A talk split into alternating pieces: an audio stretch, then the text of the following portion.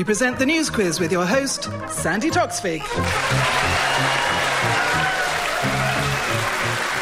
Hello and welcome to the news quiz. We start with a cutting from the Headley Parish News read by Harriet Cass. Eight choir robes are currently needed due to the addition of several new members and the deterioration of some older ones.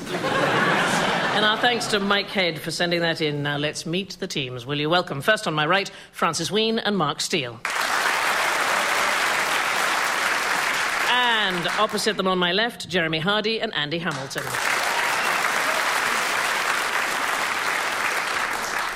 Francis, which green movement has taken to the tweets? Is it the Iranians? It is the Iranians. They've been closed down bit by bit, emails and internet and stuff, but they're somehow doing it through Twitter. Did you see Hazel Blears joined Twitter this week? I don't know if that's just a coincidence or if uh, she fancies her political future in Iran. Um, she could be uh, the perky one in the Ahmadinejad government. Oh, she, yeah. she, and, then, and then she go, oh, right, in a couple of years, OK, so I've claimed for two mosques. Do you not think with them jamming the BBC, actually sounds quite good, jamming the BBC, and stopping all the dissident journalists, that Gordon Brown must be looking on rather wistfully? well, it must be because in Iran they have someone called the Supreme Leader. Mm. That's Diana Ross, isn't it? Did you see that the Iranian mullahs refer to Britain as Little Satan? Don't you think that's sweet? Doesn't sound like somebody who'd play with Dennis the Menace. oh, I'm tell you what I learned. I learnt this, which I had no idea. Did you know that Iran's nickname is the nose job capital of the world? Did you know that very seriously? Why are you looking at me, Sandi? and also, George Galloway, among others, appears on this wonderful satellite channel which you can get called uh, Press TV, which Oh, is right, yeah, yeah. run by the Iranian government, uh, but it's an English language satellite channel based in London. They haven't really been covering much of the. Uh, They have the morality police show, like Crime Watch. Because they got a morality police, haven't they? Who just Oh, right, so the they're sort of like police camera action. Yeah. Look at this idiot. Yeah. She thinks she can walk down the street in a knee length skirt, but the Tehran police are onto her. At least that would be exciting. I, honestly, I watched a programme on British television the other day called UK Border Patrol. You know how you see the American ones and they have all this high tech equipment and computers and forensic science? It, I swear it was two men with one high visibility vest and a torch. Well, I just thought the revealing thing in, in, in that item that we just discussed was that Francis was able to get a laugh just with the words George Galloway. There it is again. So if there's, a, if there's a dip in the programme, we must remember that, all of us. Mahmoud Ahmadinejad has been declared the winner of Iran's presidential elections despite allegations of widespread electoral fraud sparking mass protests throughout the country. Uh, he is now, according to the polls, Iran's most popular elected official of the past 30 years, which in election rigging circles is known as doing a Mugabe. Two points to Francis. Mark, have a listen to this.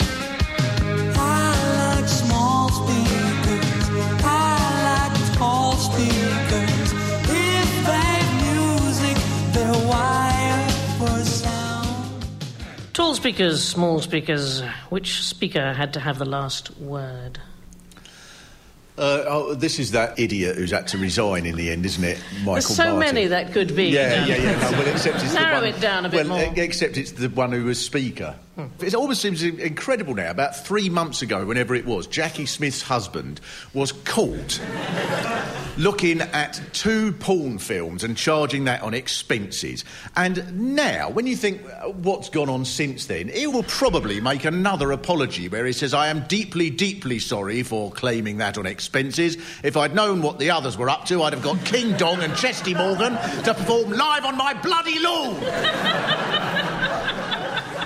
well, do you see, even more, even more shaming than Jacqui Smith's husband and his films in the stuff that was eventually published this week. Most of it was edited out with black splodges.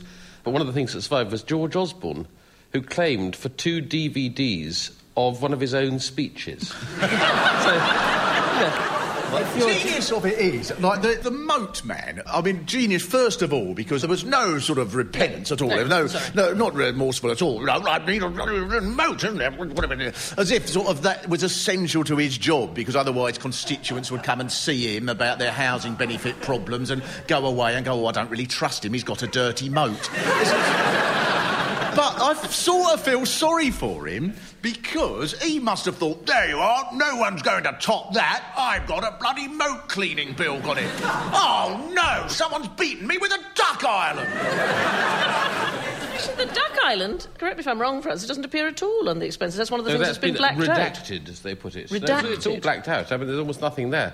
George Galloway's expenses claim, I looked through it, page after page of black, except when you get to some receipts for taxes. For some reason, they haven't redacted them.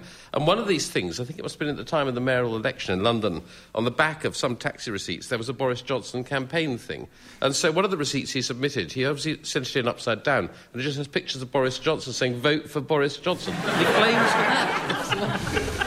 I think Hogg was just was just being old-fashioned with his moat. Some people have CCTV cameras and electric gates. Oh, yeah. He, he's got siege engines and the portcullis. Has he got a drawbridge and everything? Presumably, yeah. No, it's a rubbish moat because it's only on three sides of the house. I think he hasn't thought that through at all. I saw Gordon Brown's expenses, and there were vast tracks which were just black holes of nothingness. And I thought, in a strange way, it looks like a metaphor for his personality. Lembit Öpik charged 20 quid for a wig for a charity event. It was bizarre. There are other claims of Scotch eggs and Farley's rusks, even more. They're the staple diet of MPs, apparently. I don't Farley's what rusks? Yes, Farley's hmm. rusks. The House of Lords is because they got no teeth. but,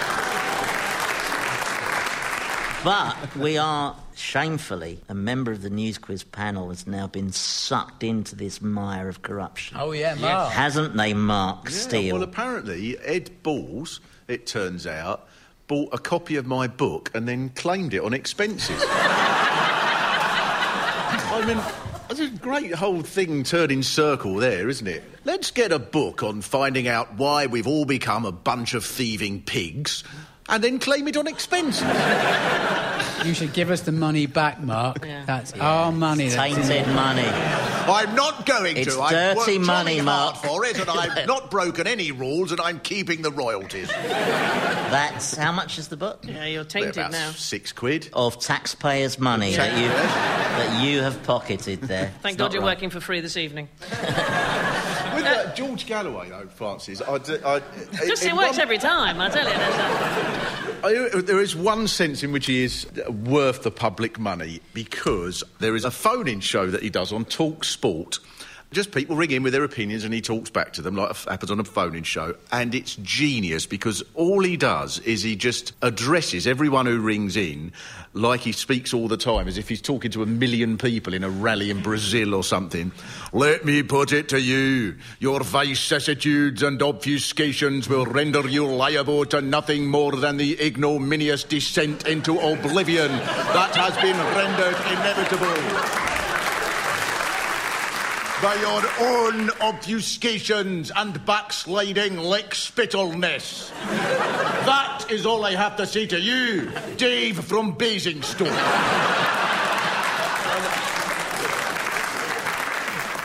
Well, it was two points to Mark. Uh, Michael Martin is leaving the job of Speaker to spend more time with his money. because it was his last day, the MPs were allowed to bring in games. Most of them brought Monopoly. Uh, some brought Risk, while Gordon brought in Solitaire.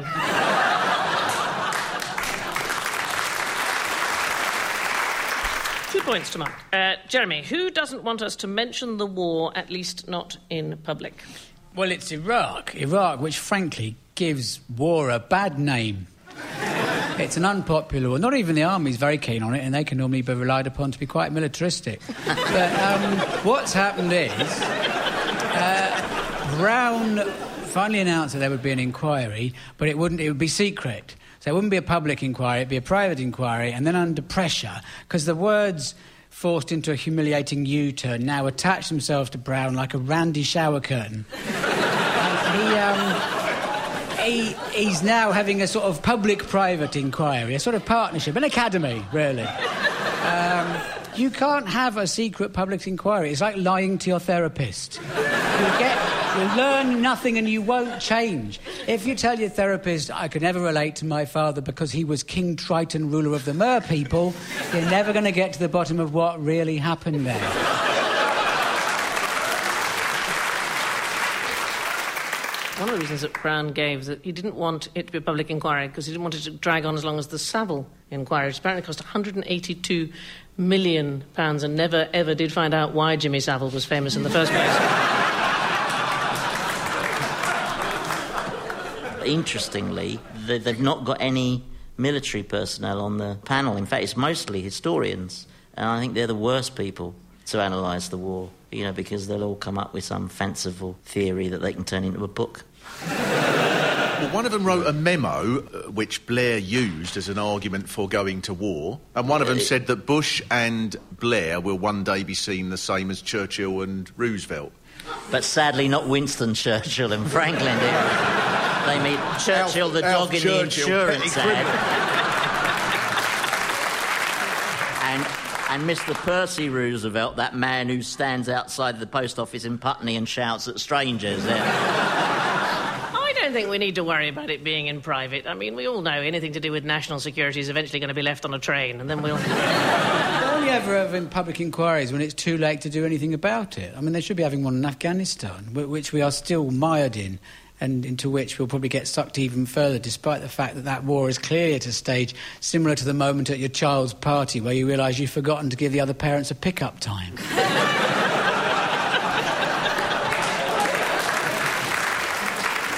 Gordon Brown has announced that there will be an inquiry into the Iraq War, which will be held partly in secret. The Iraq War inquiry will be fully independent of government, as indeed Gordon will be by the time it reports. To be chaired by Sir John Chilcot. Other inquiry members include Marcel Marceau, Sweep, Nookie the Bear, Morph, and an aspidistra called Nigel. Two points to Jeremy. Andy, why could using the phone become more taxing? George Galloway. it never fails. It's like 24 You've- carat comedy name. You found the holy grail of comedy. Lord Carter did a report on digital Britain. It was all about how they're going to have to reshape things in order to make Britain fully digital, and it was, a lot of it was about broadband and how everyone had to have broadband. And Gordon Brown wrote an article in the Times, and he said, and I quote, broadband is as essential to people now as water and gas. Now, I'd like to propose a little experiment to Gordon Brown. I think he should live a week without broadband and then live a week without water. See if he notices the difference. I love the idea of there's villages in the Sudan and that, Yeah. where there's people going, we have to walk eight miles now to the broadband well. it's dried up, and, and kids all sitting around going, oh, we've been four weeks waiting for the United Nations, for the Red Cross to come and deliver us some Google. One of the puffs for uh, the digital revolution. Call them members of the gay community.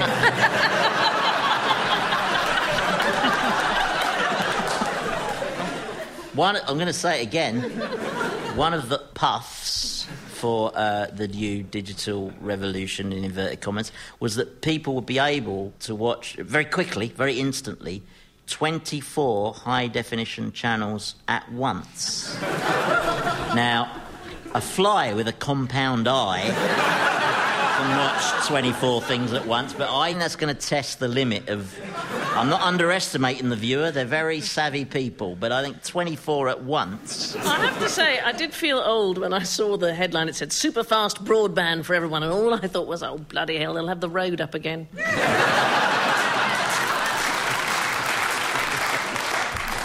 yeah, and then you'll be without water and gas for six months. Lord Carter has published his Digital Britain white paper, which includes proposals for a 50 pence per month broadband tax on every home and giving some of the BBC licence fee to ITV Regional News. Gordon Brown announced the measure as part of a plan to make Britain the digital capital of the world, following the success of the plans to make Britain the automotive capital of the world, the cricket capital of the world, and the financial capital of well, well done there, Gordon. Well, at the end of round one, I can tell you the scores are Francis and Mark have got four points, but so too have Jeremy and Andy. And we start round two with a sign spotted in a Devon pet shop. Budges, £18. Sex not guaranteed. Our thanks to Roger Griffiths for sending us that. Andy, which animals are coming out two by two? This story has been rumbling through the scientific community for a while, and I think for political reasons, there's been sort of nervousness about bringing it forward. But basically, those people who argue that homosexuality is not natural have been rather disproved by the fact that they are finding very large amounts of homosexual behaviour in nature amongst animals.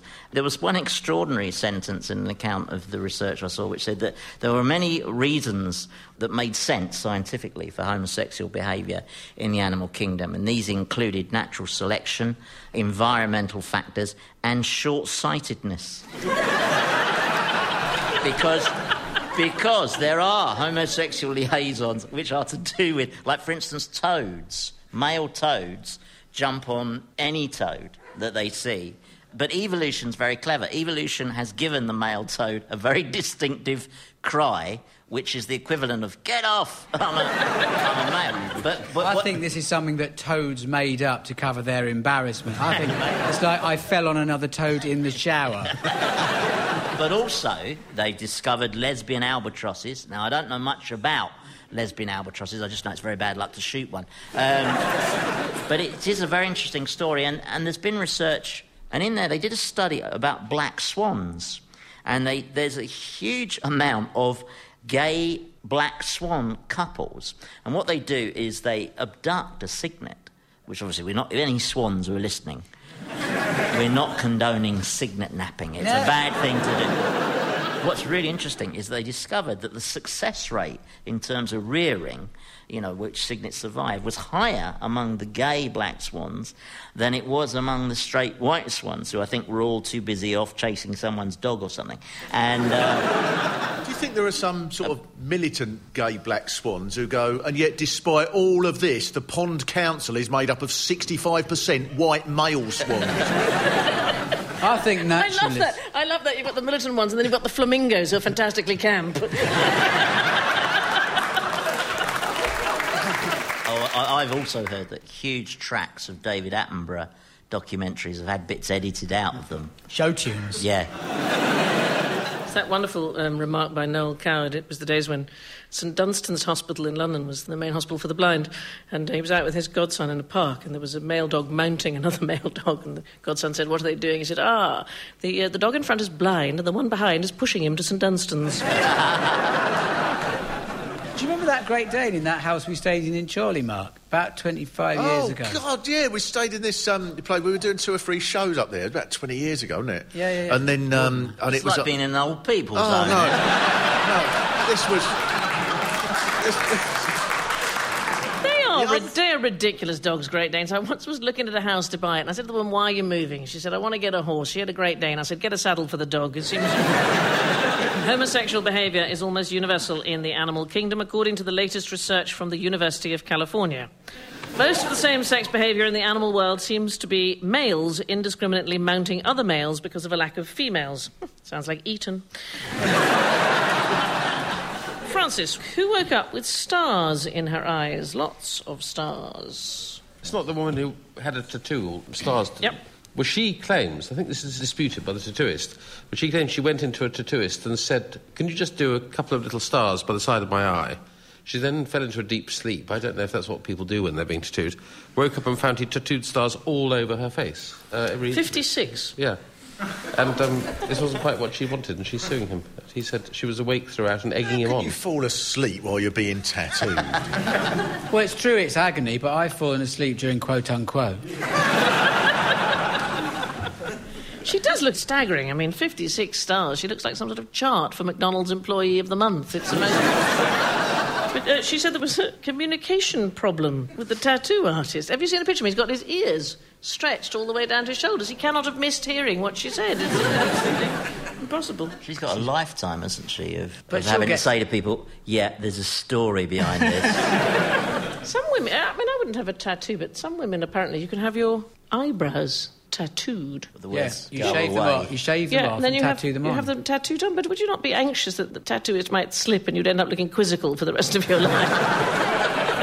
I did think of having a pair of eyes tattooed on my forehead so I look taller, which I thought.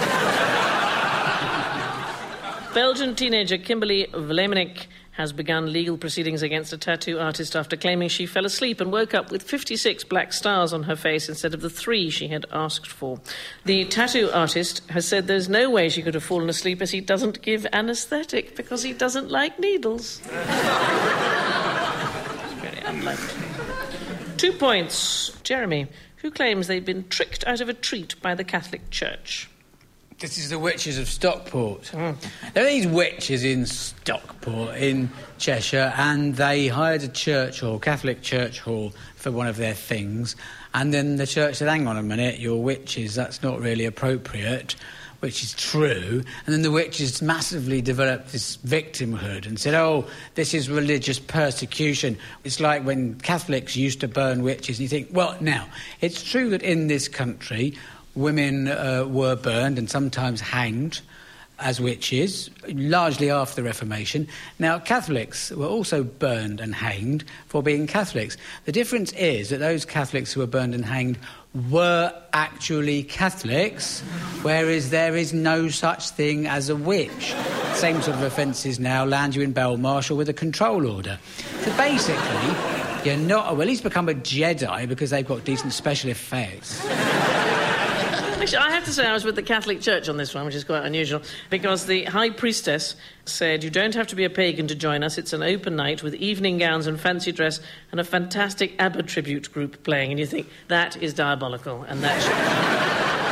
It's not, beer. It's not proper witching either, is it? I mean, No. that's, if it's open to all comers and if there were witches, which there aren't, Jeremy, because I don't want you to go off on one. But if there were, if there were witches, you'd like them to be sort of fairly secretive and furtive. And, So she said she'd pick the hall for because it had disability access. You think, but they're coming by broom. How. What do they do, the pretend witches? Do they never notice that all their spells don't work? they must do. Yeah, but you have a very old-fashioned view of witches. They don't do spells these days. they do placebo They're, spells. they, they're... it's mainly an excuse just to give yourself silly names, isn't it? I mean, this one was called Amethyst Toodlefip or something, wasn't she? Well, they must get all herbs and boil them and put rats in there. That's a witch, isn't it? No? No, I, don't, I think it's all done on the internet now. Yeah. a coven of witches in Manchester has been banned from using their local church hall for a Halloween gathering. The high priestess of the group is Sandra Davis. That's her witch name. Her real name is Doreen Davis.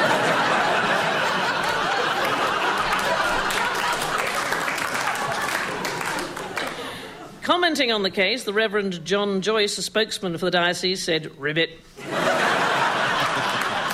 right, uh, do not adjust your radio. All will be explained. Andy, listen to this.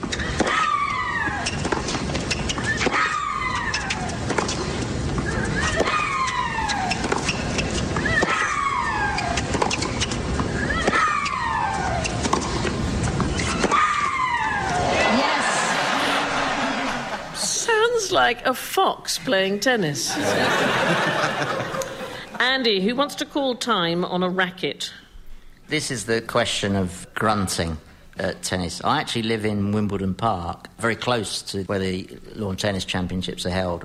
Last year, I went across in the evening to. I didn't go to watch the game. I went to complain about the noise. This is about it's the female players, mm. people like Sharapova, who make that extraordinary sound when they're hitting the ball. You know, a tennis ball is very light. If they were hitting a grand piano back across the net, it might justify that kind of sound. But there's a new young player, and apparently what's happening is that she just doesn't go. "Ow." She does a long. and it's putting off the other players at the Paris Open. She was booed by the crowd a bit, and it triggered a whole debate. Martina Navratilova said that she thinks that the whole thing is cheating. They've actually measured Sharapova's grunts at 100 decibels, which I think by law the crowd are entitled to demand ear defenders. Do, it, do her grunt again, Andy. Number seven, the cormorant. I don't think it's new. I got stopped playing tennis because I kept screaming, I hate this game. Let me go back to the library. They must be able to control their grunting, can't they? Just try and pretend that their parents are in the next room. Maybe, uh, maybe they'll get sponsorship and stuff, and they'll, they'll be going Nokia. With Wimbledon fortnight about to begin, the International Tennis Federation is threatening to clamp down on excessive grunting. Uh, the screams you heard belong to the loudest player on the women's circuit, 16 year old Michelle Larcher de Brito, and she was only tying her shoelaces when we recorded that. God, you bet her parents will know when she starts having sex, won't you? Um, before we reveal. That's probably what it is. It's just a ruse. So then when she can have sex and the parents go, oh, she's practising again. Should help the sale of strawberries, something to stuff in your ears. Right. Before we reveal the final scores, let's hear the cuttings the teams have brought along. Mr. Wheen. Yes, Sandi, this is published in the West Australian, and it's about a new Tibetan Buddhist temple and run by a man called Les Sheehy and his wife Margaret. It says Mr. Sheehy was ordained as a Buddhist monk in 1977, but after meeting his wife, who was a Buddhist nun, he was disrobed. Mr. Steel. This was from the Transport Direct website. Warning certain combinations of outward and return journeys will result in you needing to leave your destination before arriving at it.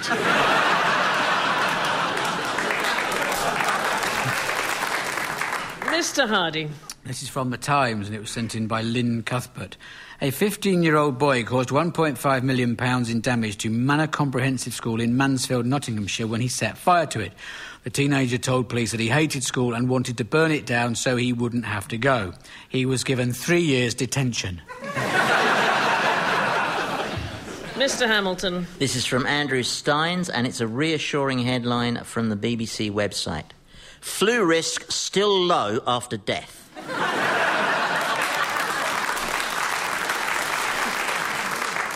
Let's take a look at the final score. I have to tell you, both teams have got 12 points, so entirely on a whim, this week's winners are Francis and Mark.